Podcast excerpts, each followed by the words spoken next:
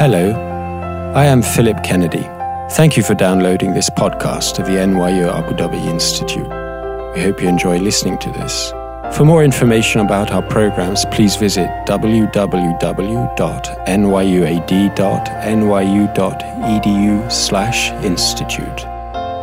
Okay, thank you very much for inviting me, and it's a pleasure and honor to be here. so, my my objective, uh, hopefully today, uh, is to convince you that uh, it is possible for in the world of software, it is possible for anyone to compete and actually become a leader. And I'm gonna I'm gonna motivate you a little bit about what the software, what what the problem that can be solved is, and how it can be solved, and and how it is possible for someone to become a leader. And I'm going to take you through a few examples, including WSO2, just to give you some idea of some, some companies that are challenging the traditional structure of the software industry and, and, and the opportunities and the challenges along with that. And at the end, I have a few uh, bits of advice for people on, on how to go about this and what kind of concrete actions people should take if you, if you really want to go out and, and challenge the world. Okay, um, so let me start off with motivating the the problem a little bit. Uh, the problem, uh, in some sense, not a problem, but the feature is that software is eating the world. There was an article that this guy called Marc Andreessen wrote in 2011 to the Wall Street Journal. Uh, it's a if you haven't read this, it's really worth digging it up and reading it. It's an essay about how software is going to be becoming the dominant characteristic or the dominant driver of everything in, in, in life as we go along. And that was written in 2011. You know, at the time, obviously, compared to now, the level of impact of software was very different. Uh, but it has come alive in the last few years. And, and uh, uh, so let me kind of just go through a few examples just to point out how much this has happened. Uh, just take a few uh, industries. So if you look at automotive, there's the traditional car companies, and then there is the sort of the new generation technology-led car companies. More and more, a vehicle is just a computer on wheels. Right? It's it's a it's a, uh, a, a new vehicle has on the order of twenty thousand controllers in it, and yes, there's some mechanical stuff that happens, but uh, more and more it is completely just a computer on wheels. And the people who know how to write software are not the traditional vehicle manufacturers because they used to buy software from someone else for whatever the bits of software they needed. Whereas there are other companies like Google and Apple and Uber and so forth, who are much more software companies who are now bringing software onto the hardware platform and just saying, well, we'll just run that software on this, this hardware platform, which happens to give me control points to control a vehicle. So that's just one, one example of what's happening. And it's not just uh, uh, vehicles like that, but really all of transport. The entire transport industry is going to get revolutionized significantly. Uh, there's already uh, autonomous ships that can can go around all over the world. There are autonomous tra- trucks that are around, and so forth. Traffic routing maintenance. Why, why does the human being have to get involved maintaining a vehicle? The car knows when there's something wrong. The car can contact the service center. The car can schedule it, look at your calendar, drive itself over to the thing, get it fixed. You don't even know. You just pay some money onto your credit card or some billing mechanism. That's it. Right? So, so the, the entire architecture is changing. If you look at hotel industry, a, a, the traditional hoteliers are significantly challenged by Airbnb, which now has more hotel rooms than any uh, large hotel chain. Right? And Airbnb doesn't own any hotel rooms, doesn't doesn't own any any inventory, nothing. It's just a mediator, and, and it still makes obviously a lot of money and and works as a business and enables a lot of people to participate in that industry that you couldn't participate before. Um, healthcare is a big one. If you look at a radiologist, uh, somebody who looks at uh, X-ray images and, and detects whether something's wrong with this image, a person is trained to do that uh, by by going through images and looking for patterns that they are trained their brain into doing, and so forth. But if you compare with some a, a piece of software like Watson that can do that, uh, a human being can be trained with a finite number of images. Watson can be trained with every image ever taken of an X-ray that's around right? So, so it's a it's a losing battle. The technology isn't there yet to really completely replace that manual process yet, but it's already being deployed as an assistance to the doctor. And it's only a matter of time before the technology is going to get so far ahead that you really will lose that particular specialty. There are other specialties which are not going to happen like that, but it's, it's an important uh, indication. Uh, robotic surgery is another one. Again, very very early stages. Uh, the other picture is of a, of a robotic nurse in Japan because uh, Japan has an aging population and they they are they need uh, ways of taking care of the aging population. And, and nursing care is a problem because nursing care, obviously, you need nursing care. And these robotic nurses are being made more and more human like to give that feeling of human care while having no issues with, with uh, you know, hours or whatever.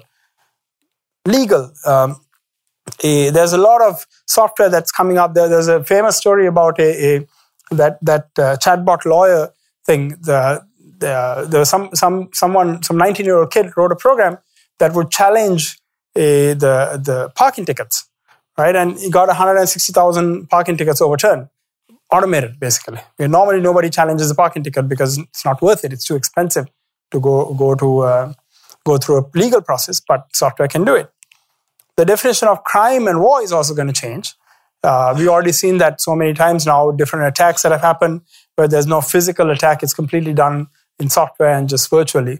And it makes it much more difficult to, to manage uh, uh, environments. Another interesting thing will happen when, when virtual reality and reality become equal. So we are not there yet. Virtual reality is clunky, it's, it's not capable, but it's only a matter of time before your brain can't tell the difference between virtual reality and reality. Because the brain is just a massive signal processing engine. So if you pump in exactly the right signals, it thinks something happened and, and that's it. So that has all kinds of impact on things like tourism. You know, people go on tourism to experience something. Well, if you can put a hat on and experience the same thing, then is it the same and how long will that take and so forth. So there's a lot of impact. We don't know uh, how that will work out. Uh, the last example I'm going to use is this brain integration. This is a, the one on the left, top left, is a project at MIT called Auralink. Uh, this is a grad student who's doing this project. Uh, this thing that he's wearing is a gadget that he manufactured, he, he fabricated, which, uh, you know, when, when we read something, we are, we are reading out the letters or the words into the brain, right? So there's a transmission, a signal transmission from your eyes to the brain. This thing traps that signal. And so when you think the, the spelling, it can hear that spelling in the brain. And then it only recognizes like 10, 15 words right now. But uh, it, it, this is Bluetooth connected to the phone. So you can think, what is the current time? And it'll talk through Bluetooth to the phone. And there's a tiny speaker next to the ear which will say what the current time is. Right? And they have another interesting demo where this guy is uh, in, a, in a supermarket and he's putting things into his cart. As he puts things into the cart, he reads out the price and this thing's continuously adding it up and tells you how much it was. Right? So, so now we're tapping into the brain directly. And this is one directional right now. That is, I can tap from the brain. And the one at the bottom is a article I just read a couple of days ago, uh, which is about an implant that's going into the spine. To uh, it's it's an electrode that receives signals from the brain and and converts it to the the uh, the, the prosthetic that's been designed. And so someone actually is able to walk out of that. Uh, so what this is showing is is software is really going everywhere. There's no part of the universe uh, of our lives that software is not going to touch and integrate into. And and a uh, and and therefore, what, what that what the point there is, this is not something you cannot be part of, right? And and if you're not part of the software revolution, you are kind of out of the world in the future because the entire future is dependent on this software, and everything is going to be, in life is going to be tied to software. So now let's look at a slightly different aspect of this, which is where is the software coming from and who manufactures all the software that we use today. So I'm going to go through some boring software. So what do you, what do you use for software? So uh, I'm going to bet most people use a bunch of this stuff that's on the slide, right? People use some kind of an email platform. Uh, Microsoft Office is widely used, Facebook, Snapchat, Instagram, Twitter, Adobe, some kind of an operating system, uh, Android, Firefox, blah, blah, blah, right? iOS, all of this stuff. This is kind of like you know a, a normal person's uh, software products. The bottom list is enterprise stuff, and there's a whole lot, lot of enterprise stuff. I'm not listing it out, but if you look at this, where is it all coming from? All of that software is coming from the US, and and if software is going to be so important going forward, it is not really a, a, a for every country, software becomes a foundational element that you have to be part of in some fashion right? And yet we don't compete in the software industry because everything is coming from one place for the most part. But it's not everything. So there are a few examples. Uh, there's Kaspersky, which is a Russian uh, antivirus software, which is very widely used, generally considered equally as good as anything else. Atlassian is an Australian uh, company which produces uh, uh, uh, software engineering tools. Very, very good, used very widely. Um, now it's a US public company. And then Zendesk is an Indian company that produces office uh, sort of office software. Again, very good and widely used. And WSO2 is actually based from Sri Lanka. Uh, I put a dotted line to the US because we're actually a US legal entity, even though we operate uh, and the company is basically Sri Lankan, but still uh, it's, it's a US entity. so, why, why do people use quote unquote foreign software? Why is it that local software is not getting any traction? Uh, it's because simple. Uh, nobody wants you know anything but the best piece of software, and US has been has been really good at producing the best piece of software over and over again in all kinds of different areas. And and the problem of localization, which was a, a real problem for a very long time, saying how do I translate? IBM, for example, used to have a people translating documentation to like 20, 30 different languages. And I remember when we started WSO2, one of the questions uh, I was asked once was, how in the world are you going to translate all the documentation? Right? And at the time, my answer was, I don't know, we'll figure it out later when we, when we have that problem because we didn't have that problem at the time. But now this problem's gone, right? It's automatic translation. Uh, a, a, the, there, are, there are issues with that yet, but it's getting to a point where a, actually WSO2 has signed legal contracts with automatic translation, right? It is that good now. Um, and, and so the problem of localization, of making it work in local context, is not really a, a problem anymore. It's now solved for the most part. Right? It works even for a language like Sinhalese, which is a tiny language spoken only in Sri Lanka by 20 million people in the world. That's it. Right? Even for that, it's really, really good. So that means even for a language that with such a small sample space of data, the systems are getting really good. And over time, this is going to be a disappearing problem. The other part is if the software is really good, you don't need any support. You don't need someone to help you out. You know, software is self describing, self working. Uh, you give an iPad to a kid, you don't need to give them a training manual or a training, right? They immediately know how to use it. They just manually figure it out. And, and really good software has that characteristic. You don't need training and education and so forth. It just works. Um, often a way to compete, we say, well, we have a cheaper solution. The local one is cheaper, or whatever, something else cheaper. But uh, when majority of the software is free, which is the case with most of the stuff that I listed, everything from Facebook to Gmail and so forth is free, uh, you can't, cheaper is not better than free. It's free already. You can't go free, cheaper than free. Uh, and even, even if you have to buy something, it's really cheap. If you want to set up an e-commerce site, you go to Shopify and $29.99, you can have a pretty powerful e-commerce site up and running. You can have it up and running in a few hours and sell your stuff online. Right? Uh, so it's a, it's a entirely different level of, of uh, availability now. So so that's why there is no room for saying, well, it's local, therefore it's good enough. I want to support local, I want to use it. That, that story doesn't work. Also, software by definition is, is a global product. Unlike many other products which require some kind of physical presence or physical delivery or physical installation, especially with cloud, everything in software is a global product. I just go to a URL, sign up, use it, I'm done, right? It, it, and, and it used to be that we sell things by information asymmetry. That is, the seller would know more than the buyer, and you control the conversation and you feed them the right information to make them buy.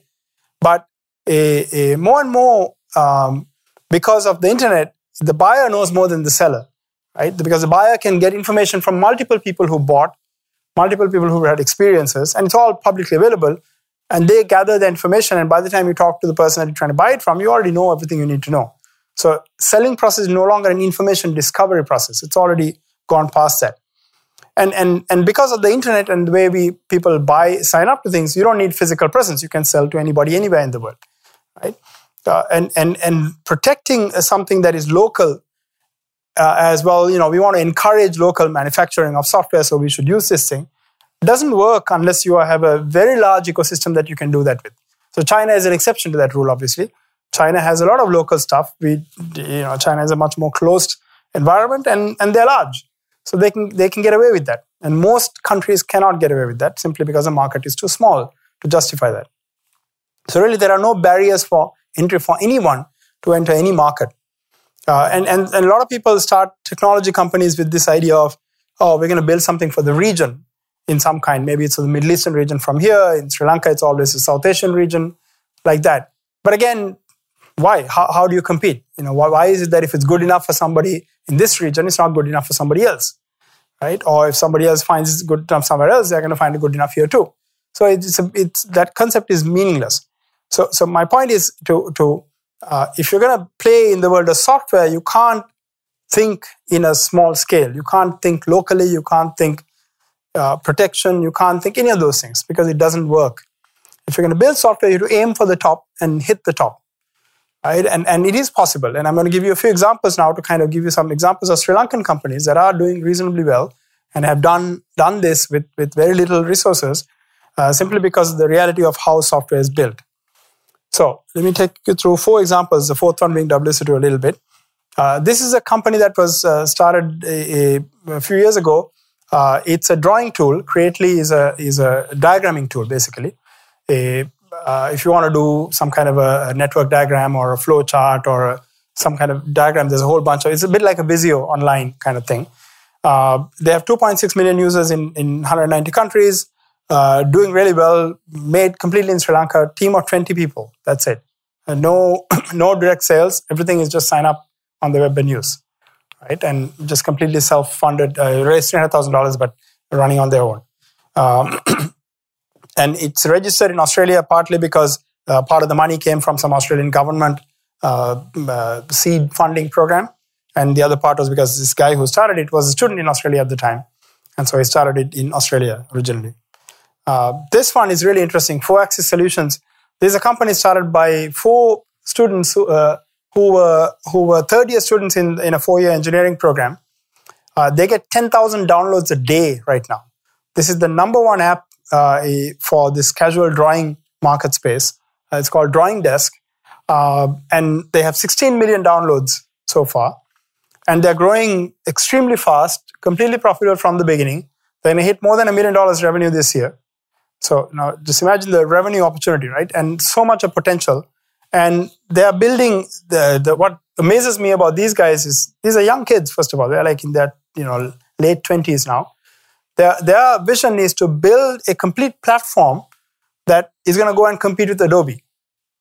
Right? So, so not, not just drawing, just drawing one picture and stopping at that, but integrating that to uh, uh, printing, to all kinds of stuff, entire platform vision they're developing and building that out and scaling it to, to massive scale. uh, this company was registered in Singapore. I'll, I'll get into why a little bit later. Uh, the next one is a hardware company, actually. It's kind of interesting. It's a hardware company with the hardware programmed in software, uh, which is kind of how you do a lot of hardware these days. And a, a, it was started as a way to promote electronic product development by uh, this guy who's a professor in, in the electronics uh, department of Monash University. And uh, the objective was to say we keep creating these graduates, but we don't we don't have electronic manufacturing, electronic design uh, capacity in Sri Lanka. So they wanted he started a company, and they've they've created a DPI engine, a deep packet inspection engine, which can be used to do traffic shaping. It can do uh, firewall like filtering, all kinds of stuff. Uh, and so, for example, if you if you want to control how much bandwidth you allocate for people to browse to YouTube or Facebook, uh, with their product, you can very easily convert, control that and monitor and so forth. Uh, and and uh, no funding, 30 engineers, and they are selling globally. Now they're selling to uh, operators, so running at about 30 gigabits per second capacity, uh, they can run in their hardware. And the interesting is they don't actually make the hardware; they design it and they send the design to China, get it printed there as a board, and the board comes back. They stick it on a on a standard Dell server, and have a bunch of software. So because hardware manufacturing is, is kind of down to printing now. So there's no real value in saying, oh, I can solder the wires and I can put the chip in. Yeah, you can have the capacity for it, but if you if you don't have the capacity, you can just get it printed off somewhere else. And really doesn't that's not the cost part. The cost part is the design, and cost part is overall uh, framework. uh, finally, let me talk a little bit about WSO2, uh, just to give some context. So uh, we started the company in uh, 2005. We're an enterprise middleware company. That means we build build middleware that helps large companies integrate applications and build new things for the company. Uh, this is stuff like enterprise service bus, API management, identity management, analytics, those kind of things, workflow, uh, long running programs, uh, uh, all kinds of application server, that kind of stuff. Uh, we have about 500 enterprise customers now in, in about 40 different countries. Uh, most of the employees are in Sri Lanka. and it's not, so I, I'm the founder of the company. I moved back to Sri Lanka in 2001. I started the company in 2005. A, a, so the product, it's not just the product the development either. It's all of the marketing, a lot of the sales, uh, all the operations, everything is done from Sri Lanka, right? So my my kind of mental model is we outsource to the US whatever we can't do from Sri Lanka. It's the usual reverse of of how it's thought about. Uh, we are growing reasonably well. We're about a forty million dollar business by end of this year, and growing at about fifty percent year on year, and it's cash flow positive. So we are ahead of most of the competitors in our world uh, in terms of um, there are people who are growing faster, but they're losing a lot of money. So as, as overall net numbers, we're doing really well in the company. So let me just kind of take you through sort of you know what it was like to start up and how it grew and, and what happened. Uh, so before starting up, so so I, I, used to work in IBM Research. I worked on creating most of the web service standards. I'm a co-author of a bunch of those standards. Uh, so through that, I had I've gained deep knowledge in that space. So th- this is one point I want to make throughout this. A lot of tech companies people think that tech companies are always started only by somebody who just finished college or didn't finish university and just jumps up and start a company and then becomes the next Facebook, right? Uh, if it becomes great, awesome, fantastic. But most don't work like that. Most of them require people who have in-depth knowledge, a lot of experience, a lot of knowledge, and then you build up on top of that. Right? Most of the companies I talked about are actually like that. Uh, then uh, when I returned in Sri Lanka 2003, 2001, uh, there was a at the time there was a lot of battle versus sort of free and open source software versus proprietary software. Uh, globally, there was a big battle going on. Microsoft was very anti open source at the time, uh, and so forth. And so I we started this foundation in Sri Lanka called the Lanka Software Foundation, and the mission of the foundation was, look, uh, there are people who are talking about don't use proprietary software, use open source software. For me, it wasn't really compelling because you're just saying, okay, don't buy the product from this guy, but that guy who's giving you the product is okay, take that one and use it. And if you if you don't have the money to pay for it, that's fine, use that, no problem. And if you want to pay for it, that's fine. But to me, the real value comes from creating software, not from consuming it. Whether you consume something which is proprietary or open source really it doesn't matter. Right? So a lot of people get upset that your open source guy is talking using a Mac. Right? A Mac is like the most closed platform there is under the sun but it's also the most productive platform for many things that you do on a computer these days right so does it really matter whether you use that one if you're producing something so creating something versus just being a consumer so so lsf was formed with the idea of encouraging open source software creation not consumption we don't care if you use it or not but if, if you if you want to create stuff from the country from people that are with a brand value so we've done a bunch of stuff uh, uh, I was also teaching at the university at the time, so I got I used to do student projects. Uh, final year, there's a project. I used most of those guys to do various projects. They formed various Apache things. So there's Apache Sandesha, Apache Kandula, Apache Neethi, Apache Rampart. These are uh, Sandesha, Kandula, and Neethi are Sanskrit or Sinhalese words uh, that we gave to the projects that we started. Um, and also, the, those students became pool of recruits when the company was uh, being started. So LSF created a, a, a, whole bunch of web services related projects in Apache. Uh, we started this thing called Apache Axis2, which is which became the number one middleware platform for Java web services. Uh, after the tsunami in 2004, we created something called Sahana, which is a disaster management, which is a disaster management platform, which is the world's wide, most widely used disaster management platform now, and so forth. So we did a bunch of things specifically identifying problems for which we had some specialized knowledge Disaster management was interesting because it was an opportunistic specialized knowledge. Right? Nobody expected. We've never had any kind of tsunami-like disaster in Sri Lanka. We're not a, in any of these major disaster belts. But a, after that happened, uh, actually UN guys were running the country for like a day. Five percent of Sri Lanka's population was homeless the next morning. Forty thousand people died. So and and there, there was like the whole UN disaster response team came and they were running everything. And their software was a FoxPro based system If you're old enough, you know what FoxPro is. If you're not old enough, you don't want to know what FoxPro is. It's a pre-SQL database, basically, right? And IBM had some Lotus Notes-based system, but it was just a bunch of hacks because there's no money in writing software for managing disasters. Because when there's a disaster, everybody wants it. When there's no disaster, nobody wants to invest into protecting against a disaster, right? That's the way human nature works.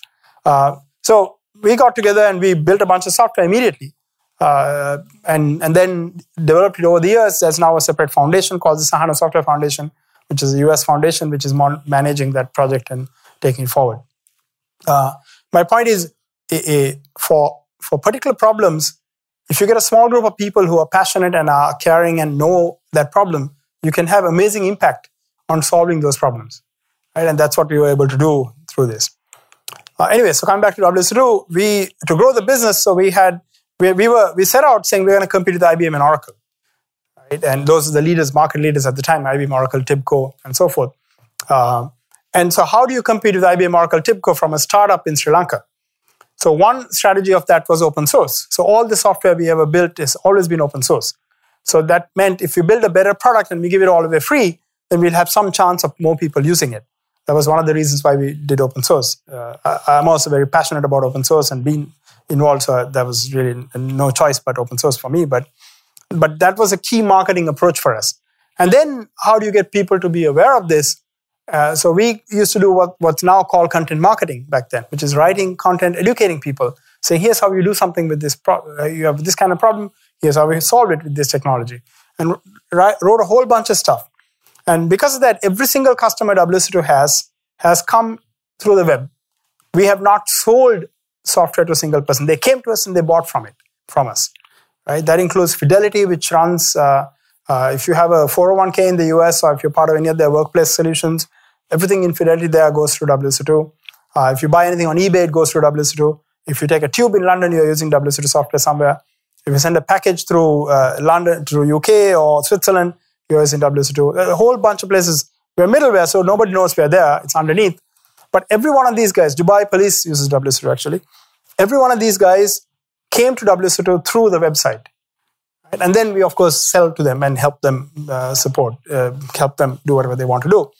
Uh, so that was done basically by this brand building process. So the way the brand building is done is simply by writing content over and over again and getting people to be aware of it. And then, of course, through the analyst channels and all the full marketing spectrum of technology marketing. We've done all of that. Uh, and so we had about 25 different Gartner and Forrester reports over the years, and, and we are generally recognized as a leader in a bunch of those areas. Um, and and when it came to uh, raising money, it was never easy for WSO to raise money, primarily because like, uh, what you're, you're in Sri Lanka? Where the hell is that? Right? Nobody knew Sri Lanka from a software product manufacturing point of view. In 2005, uh, 2006 was when I first raised institutional money. Uh, we uh, uh, the first few presentations I made, they were like, "Has anybody ever invested in a company in Sri Lanka?" And the answer was no. Uh, any VC, technology VC. And the answer is no. So they're like, well, okay, so when are you moving back? So if you move back, we'll invest. I'm like, I'm not moving back. I moved back to Sri Lanka, you know, four years ago. I'm not moving back. And that was a precondition. So, so about half the VCs immediately would say no because you don't live in California. Right? There was Silicon Valley meant Silicon Valley. But, uh, uh, but luckily we found a few uh, over the years. Uh, I, I, tell people I have personally pitched WSO to about 125 different VCs we only managed to get four to say yes. Uh, all the others would either say no or say nothing. Uh, and because that's the general mindset about the way that system works. Uh, uh but uh, anyway, we went through that whole process, but we made it through uh, in that process. but looking ahead, if you are a technology company, there's no resting because technology doesn't stop. every day, somebody wakes up and comes up with a new idea, and there are no barriers to entry. So you're always on a race uh, it's, it's a complete rat race. And if you don't like that, you shouldn't be in technology business because that's what it takes. So now we are creating a brand new programming language as kind of the next long-term direction for how this entire space is going to evolve. Uh, and that's designed to be the replacement for Java, Python, and so forth for a variety of use cases on a long-term basis, on a 10 to 20 year basis. It's going to take some time. Uh, but we're thinking long-term about it. But we are growing the business 50% year on year. And there's a lot of opportunity and there's no problem keep doing that open-endedly. Okay, so let me kind of take a step back and say what's common about these uh, companies in terms of challenging and going after the market. The first thing is very, very deep passion about the problem that we are trying to solve. A lot of interest in saying, we want to solve this problem. We want to be the best in how we solve this problem across the world, not regional, not local. Never uh, did any of these companies start with the mindset of selling to local market. Right? It was always started with saying we are going to go after the best in the market, and if some kid somewhere else come up, can come up with an idea that's best in the world, why can't I come up with an idea that's best in the world? Right? Ideas are not geographically partitioned by any means. Uh, and, and with the internet, every bit of information available to anyone is available to anyone globally now. Uh, so there's no reason why you can't you can't challenge, and, and that's very important. We we didn't none of these companies entered the market to be a you know player in the market, but to win the market. Now you don't. It takes a long time. WSO is not going to threaten IBM Oracle for a long time. Usually, it takes about 20 years for a software company to become a billion dollar business, uh, billion dollar revenue company. It's, it's a long, slow process, and that's for a company that grows really well. Eh, eh, eh, so, so it's not it's not easy stuff to get there, but but it is possible. And and and the import, other important point is there has to be a belief in the people in the company that we are not playing for second place and that we are not second class. Right? This is a big problem in, in, in my part of the world. I don't know this part of the world as well, but certainly in my part of the world, in Sri Lanka and South Asia, uh, we have a long history of kind of uh, being given second class work. And fighting that mindset is quite a challenge. And you have to fight the mindset. You have to get up and say, there's no reason to be second class. I mean, I have the same brain that everybody else has, same computer, I have same internet connection. What's the difference? Right? It's your creativity, your passion, your determination. It's the only difference. And the other important thing is this, uh, the, young founder business. Only one of them was actually started by young, those that, that Foursquare guys, right? Uh, it's an entirely different space. The other ones are more enterprise market. Enterprise market is much more uh, challenging products, but much more high value you know, we, we sell a half, uh, we have sold a half a million dollar sale over the phone from Sri Lanka to enterprise customers, right? Half a million dollars a year revenue sale. Uh, a, a, very different selling price point. I think our average sale is at least fifty thousand dollars starting point. We don't usually we don't go below that. Uh, so it's a, it's an entirely different kind of market space. Okay, let me let me talk a little bit about entrepreneurs and what it takes for people, in my opinion, to become an entrepreneur and to be an entrepreneur and to live the life of an entrepreneur. As that's that's really if you want to challenge the world, eventually these are the people who have to do it. So when you, I have a very simple definition of an entrepreneur. Uh, a, it comes from uh, problems in life. Life is full of problems, right? Every day you wake up, you walk out, you look on TV, anywhere there's problems. So we have three options when you see a problem. One is we can complain which certainly is a very common human response immediately, right? Oh my God, look at those guys, they're terrible, right? The second one is uh, you get tired of complaining after a while and you start ignoring it. You see the room is dirty when you walk in, or there's some dirt on the ground. The first day you notice it, second day you notice it, third day you don't notice it. Your brain says, ah, that's nice, let it go, right? So you start ignoring it. And the third one is you say, well, that's not good enough. I'm going to try to do something about it. So to me, entrepreneurs are the people who, when they see a problem, see it as an opportunity to do something instead of an opportunity to complain or to ignore it right? which is the instant human reaction is just do one of those two things. And some people get bothered by things, right? And the people who get bothered enough by things say, I want to do something about this because I'm so damn bothered by it. I can't sleep, right? I can't do anything. I'm bothered by it. And that's the key. So to get to that point, uh, you have to learn to see problems. Uh, there's a lot of people who are, you know, very happy because they don't see problems. In a way, that's a nice way to live because everything's cool, right? No problems. But then, the, then you won't improve things because everything's cool. There's no problems. Uh, so, so to uh, to learn to see problems also requires paying attention to certain things. First thing is when problems affect you, you should take note of it instead of getting upset about it or ignoring it. Right? When some problem affects you, you should say, okay, that was a problem. Now, uh, what can you do about it? So you, st- you start noting problems from experience, basically. The other one is you can observe other people going through problems and say, well, that's a problem. What can we do about that? But that's a problem. Right? Instead of ignoring that, again, you start noticing it. There's, then there's a unique breed of people who can see that there's something coming along, and because of that, there's going to be this problem in the future. And they start working on that problem even before the problem has arisen. Right? That, that's awesome. Not everybody can do that. If you can predict that far ahead, then, then you're going to be a fantastic entrepreneur because then often you can create value and be ready when the problem hits the market, right? That's not easy, but some people can do it. Uh, so the other part is you see problems now you have to find a way to solve it, right? To be uh, to find a way to solve it, you have to, first of all, sort of suspend disbelief. Uh, Steve Jobs had this, uh, there was this thing said about Steve Jobs that he had the ability to create a reality distortion field. Right? The, the idea is that uh, the, the, the, the, what, what that meant was if you're around Steve Jobs, you start believing that things that are not realistic are realistic. It distorts reality because he was such an empowering force on the conversation, on, on the people around him. And that makes people push the boundaries on things that you don't normally accept as possible. Uh, part of that is vision.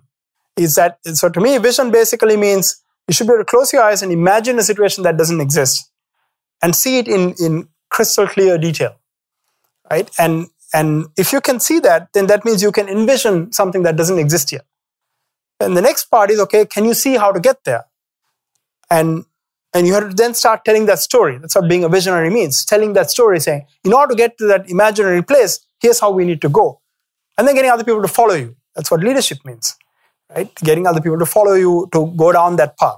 And if you uh, and if you can do those things, then you have the ingredients in order to pull off something that is difficult because difficult things are difficult people don't it doesn't come naturally it takes a lot of hard work it takes drive and, and so forth? And then finally you have to do something about some about it. And to me this is where education comes. And, and often higher education for complicated problems. Uh, even even those four kids that i, I mentioned to you the, the Foursquare guys they have uh, they have such incredible depth of understanding about graphics and how to program the metal library in, in Apple and, and all kinds of stuff about in-depth understanding of how graphics can be made to work better than everybody else who's written applications in those same libraries. Right? That's why they are getting 10,000 downloads a day on their application. Right?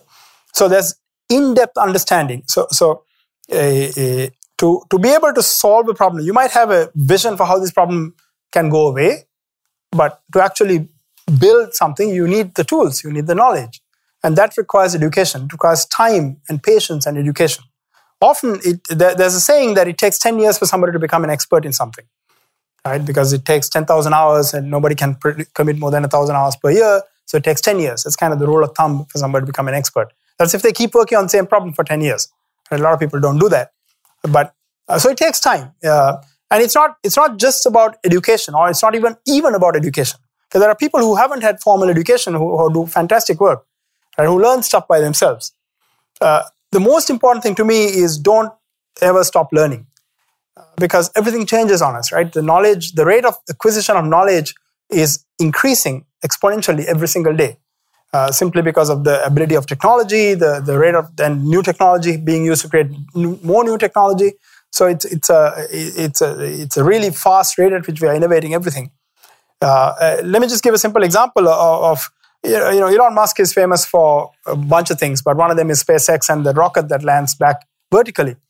Uh, uh, I don't know about you guys, but when I was a kid, we didn't have any. There was no iPad, there was no internet, there was not even TV. At the time, one of the games we would do to keep yourself busy was take a broomstick and and balance it on your finger and see how long somebody can keep it balanced by moving a hand around.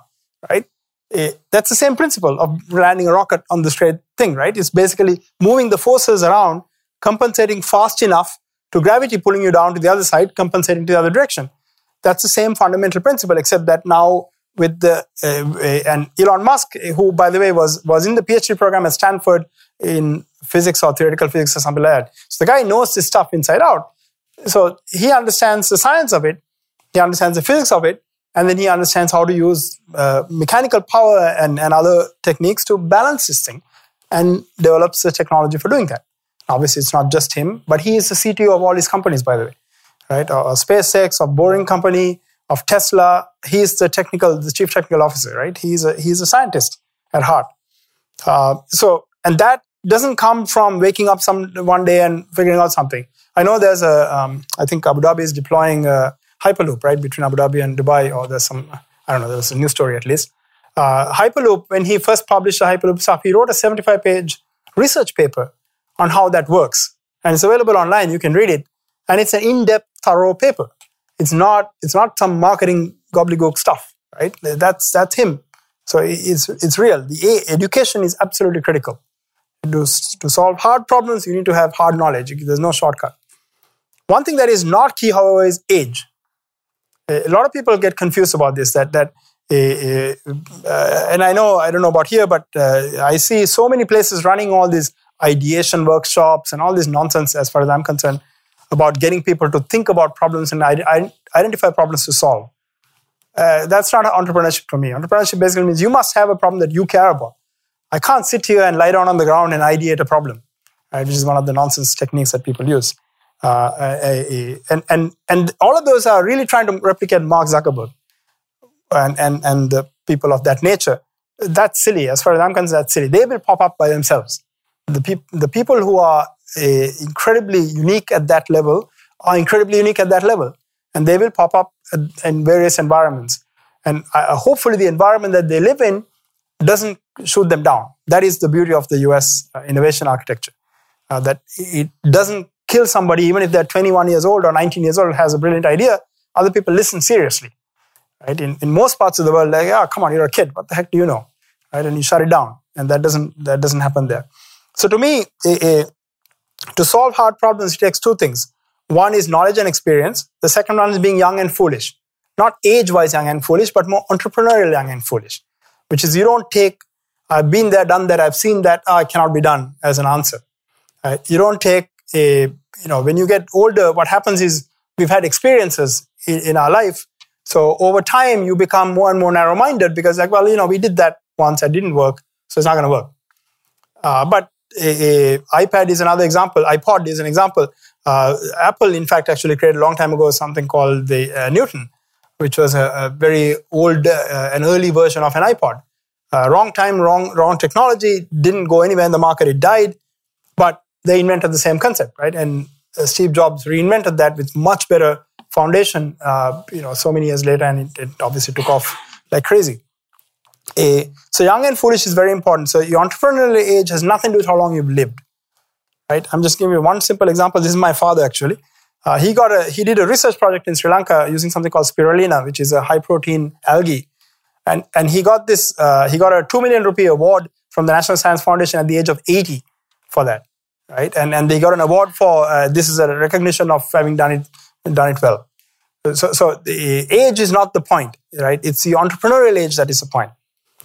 Okay, let me uh, uh, let me go ahead a little bit to uh, change gears a bit now. I've given you all kinds of preaching. I'm going to preach you a little bit more about uh, what things I think people can do and should do to create an atmosphere that allows you to compete in the world and, and take anybody on. So first thing is entrepreneurs. So, so there are a lot of people who are entrepreneurs who uh, who keep making excuses about what cannot be done. There's no funding. There's no there's no people. There's no facilities. There's no whatever. Uh, if you're an entrepreneur, you can't make excuses right? Then, then you can't. That's the way entrepreneurship works. Uh, problems are abundant when you try to go do something that hasn't been done before, and problems are everywhere. Everyone else will tell you, know, it cannot be done. If you believe it, you got to keep hacking at it and keep going. The other part is thinking big. If you're going to play in the software industry, the point of my first part about local software doesn't win was to convince you that there is no such thing called I can sell my software to the local market and be successful. That concept doesn't exist. You have to sell globally. That means you need to make a product better than everybody else's product out there for everything you're trying to do. And it's not impossible. It is absolutely possible. You just have to do it. so you have to think about global domination, not mar- uh, and, and being a market leader, not being somebody who just sells to the 10 friends you have who, who will buy it because you made it, right? which is not good enough if you're going to be competitive in the world. The other part is you can't build a, a hardcore technology companies by yourself. And, and software is a creative industry. Right? People who write good software are, are artists. They, they take ideas and render it into code. Um, and if you want someone to be really passionate about their work, you can't just say, bring your mind and body to work. You'd also bring your heart to work. Right? That's what passion means. If, if you, you have to find a way to get people to want to solve these problems and really feel the pain inside and then fight hard against those problems as part of that, you have to say, well, okay, they are part of this team, right? So they need to make them part of the company. So, so shareholding is very important. So in WSO2, every single employee is a shareholder of the company. Uh, almost 30% of the company is owned by all employees. Right? And that's a very important part, in my view. If you're going to make an entrepreneurial company that is going to challenge the world, you cannot do it yourself. You cannot do it with a bunch of managers uh, getting compensated, the other people just getting a salary and going home. Right? Because you, you don't stop thinking about these problems. That's what it takes to solve these kind of problems. So to consumers, it's very simple. A, uh, nobody should, should buy second class stuff, right? You keep demanding and you shouldn't buy something because it's made local. That's not good enough. It should always be, I want the best. And if it's not the best, I'm not going to buy it. Make it better, right? Otherwise, don't touch it and push people to say you can do better than this and, and, and take advantage of something and do it better. Uh, enterprises so, so one of the biggest challenges when you're a startup company is finding the first customer because if you don't find the first customer there is no second customer. There's no second customer you're dead right? So uh, this guy prakash iyer was cto of trimble at the time. Uh, the company the company was @Road, then got bought out by trimble. He's now the cto of trimble. Uh, um, and they he was the first buyer of our ESB product, right? And after that, we sold to KPMG, then went to eBay. So if he didn't buy that, we would have had a much harder time selling to KPMG because KPMG was like, who else is using it? Can I talk to them? Uh, and that was a critical requirement, right? So if you are in a, in a company, give a small creative organization an opportunity.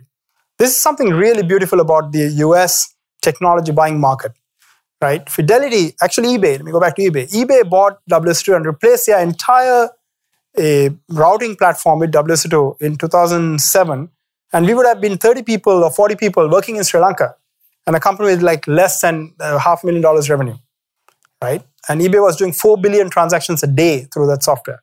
It's a huge risk, risk they took. And, and they somehow said, no problem, we'll, we'll work with it. Right? That's that you have to do. The system has to support innovators and not just say, well, you know, show me your profit record for the last 10 years, uh, show me your, you know, list of 500 top customers and all this nonsense. Just, just for your information, WSO2 still cannot bid for a single Sri Lanka government contract as a lead because we don't qualify for any of their requirements, which is utterly ridiculous. We run, you know, 7 trillion transactions a year for all over the world, but we are not good enough to sell directly to Sri Lanka government. We have to go with somebody else who's going to be bigger who covers for us, right? That's crazy procurement rules. So that you have to fight that all the time. Uh, investors also same kind of problem. So a lot of investors focus on this, you know, 20 something people, uh, great, just, you know, write some code and show up and get some little bit of money and get going. But uh, if you want big problems to be solved, you need to invest big money with people who are going to be paid a lot more, right? I, I was 38 when I started WSO2 and I didn't. I was I was working for IBM Research. I was living in Sri Lanka with my with a US salary, and I wasn't going to quit and work for nothing, right? Because I had expenses, I had a family. So you need to get proper investment. We raised six hundred twenty five thousand dollars to start the company, eh, eh, eh, and and that was raised on a on an open office slide deck. There was no code, there were no people, nothing. It was just idea on a slide deck with three people, and we raised uh, six hundred twenty five thousand dollars. Right. So the people who invested were real angels they said, we trust these guys. They might, you know, hopefully they'll do something and not ruin the money. That's how it works. Uh, government can do a lot, actually. I think, and I, I tweaked what I was going to say uh, for a UAE government because it's otherwise it's kind of boring. Uh, so one thing is, the, I mentioned about where are these companies are registered, right? Most of them are not registered in Sri Lanka. WSO2 was first registered in Sri Lanka, but when we started raising money, it became impossible very quickly to raise money from Sri Lanka because through a legal entity in Sri Lanka, because nobody knew or trusted the legal framework, right? Because if somebody puts money, they have to know that somebody can't run away with it. If they run away with it, they have grounds to sue. All these protections are not stable. Uh, so we had to register in the US in order to get past it. There was no way we would have made it otherwise. Uh, then some other companies register, Forex is registered in Singapore because they can't do online payments through PayPal without that. Uh, PayPal doesn't operate in Sri Lanka. That's not a Sri Lankan thing. They just can't be bothered. So what can you do? Uh, a, a, and, and in Singapore, everything's online. 15 minutes, you have a company up and running. Uh, I think UAE has very strict regulations. I, I, don't know. I think the free zones, it's a bit better in terms of how you can start a company. But this is critical. If you want startups to occur, you have to create an environment where a company can come and go quickly and without too much hassle, right? Uh, by the way, even in Sri Lanka right now, if you want to shut down a company, you have to pay them 60,000 rupees or something. So if you're bankrupt and you want to shut down the company, you have to pay them money. How in the world are you going to supposed to come pay the money to pay the government to shut down the company? So it's not very useful. Uh, incubators. Chile has a really nice model. There's something called the, uh, uh the Chile uh, Startup Chile, which is an incubator where anybody in the world can submit a proposal to them. If they accept it, they give you like $40,000 and a visa for one year or six months, I can't remember. Uh, and you go there and they have an incubator facility. They bring all these people together and you can work with the team and, and kind of work on your project, basically, right? And they support it. Uh, Canada has something similar. They don't work on it program directly. Uh, if, if one of these listed Canadian investors invest, they give you a visa to come in. Uh, the thing is, a, a, a, what, what's going on in the world, in my view, is uh, 500 years ago, when, when the European countries took over uh, the Asian and other countries, uh, they took over mostly for raw material, right? Originally, it was for spices, then for you know producing something and taking it back and so forth. Today's raw material is, is much more simple. It's intellectual capacity. That's it. Right? There's no other raw material you need now because everything is driven out of intellectual capacity. Uh, and, and the way that system works now is grad school. Uh, in Sri Lanka, of all these top universities, we lose 75% of the engineering graduates to grad schools in the US uh, within the first five years, mostly in the US, some in UK, some in Australia, but mostly in the US. And they never come back. Right? These are the best brains of the country, people who've done incredibly well, funded uh, education, completely funded free of charge by, by the people, and they're gone, and they never come back. Uh, uh, so, so and, and at an individual level, that's great and you cannot stop that. I'm not arguing you should stop that because at an individual level, everybody should do what's best for themselves first. And, and you can't say, well, I'm not going to go to grad school in the US because it's better for the country if I don't go. That's nonsense argument. Uh, but uh, there is an opportunity where there are uh, places where a lot of people in the world don't have the option to get funding and the right environment. So creating an incubator that facilitates that can actually be a way to bring as a magnet from people from all over the world in this location. uh, government can also play a first customer role. A, a, a, you know, being a first customer is again a survival, obviously a survival uh, requirement for a company. If you don't get a customer, you're dead. So somebody has to take the risk, right? So even if it's not government, government can find a way to support a local company's products being used. So change the procurement rules. There's a bunch of things you can do to improve that. Um, experiment. So this this uh, with new technology, the legal complications of new technology being deployed in practice is quite high. And if you have drone technology, for example, if you're in India and you have a drone startup, it's very difficult to get a license to experiment because there's a lot of security concerns, right? So, so uh, there is an opportunity to create areas which are specifically zoned for experimental behavior and give them much more freedom with regards to labor rules, with regards to security rules, and it's a bi-directional thing, right? But but it also becomes an and again a way to bring people from all over the world who don't have access to that facility, right? And to encourage them to to come there and do it because then and and you register the company there, you provide them funding, so it becomes the whole supporting architecture, right? Uh, and the last point related to government is a lot of the high tech stuff that we need to do now requires really high end equipment, which is not affordable for any startup. So having common facilities. The, prop, the, the sort of the popular name for this is now a maker lab, uh, which can go from the simple stuff of like you know just having equipment for grinding stuff to planing wood to whatever, all the way up to having electron microscope available. So if somebody wants to do some project, rent the rent the equipment to them. Right? So facilitate more creative work by giving the equipment that that uh, they cannot get to otherwise. All right, I realize I'm running out of time. Uh, so let me uh, summarize a little bit and conclude. So the first thing is to me, uh, you know, the Middle East, uh, you know, Sri Lanka has had a, had a trading relationship with the Middle East for, I don't know, 2,000, 3,000 years. Uh, Arab traders used to come to that part of the world and buy things and go back and forth. That's in our history all over the place. so it's a historical trading architecture. But trading is going away very, very fast simply because you don't need any middle level training, mid, mid, middlemen to do trading anymore because technology is getting to a point where You'll have go from manufacturer, the custom manufacturer to the consumer directly. And it's just all mediated through software and that's it. Uh, and the other part is being a market for everybody else to sell your stuff is not a good long-term strategy. Eh, eh, right? Everyone, so I, I, this annoys me a lot. Even in Sri Lanka, we see an article saying, uh, let me pick on VMware now. Uh, VMware sets up office in Sri Lanka. And the business press talks about it like, oh, this is awesome. VMware setting up office. But that's nonsense because why did WSO set up an office in Brazil? It's not to go and help Brazil. It's because we know we can sell more software by having an office in Brazil, right? And, and that's, you know, that's the way the world works. That's fine. I'm not anti-trade by any means. Not Donald Trump. Uh, uh, but, a, a, but you have to create something so you can also go and do the same thing in somebody else's country. But if you're only consuming, it doesn't work. You have to go from trading and consuming to creating so you can push it out as well. And software, to me, the opportunity around software is so huge and so real because it is really possible for anybody to compete. If you have the capacity, if you have people with intellectual commitment and the raw material, and the raw material is there everywhere. In any country, you take a million people, there are 10 people who are fantastic out of that, who can compete with anybody in the world, right? whether it's Elon Musk or whatever. Facilitate those people to drive a lot of stuff. So you don't need a lot of people. If Sri Lanka can do it, we're a tiny country, right? Uh, economically, we're tiny, $80 billion GDP completely uh, for the whole country. Uh, and and, a, and what you need is a mindset and an approach that says we can challenge everybody, right? And, it's not something that you uh, uh, that, that you can't do.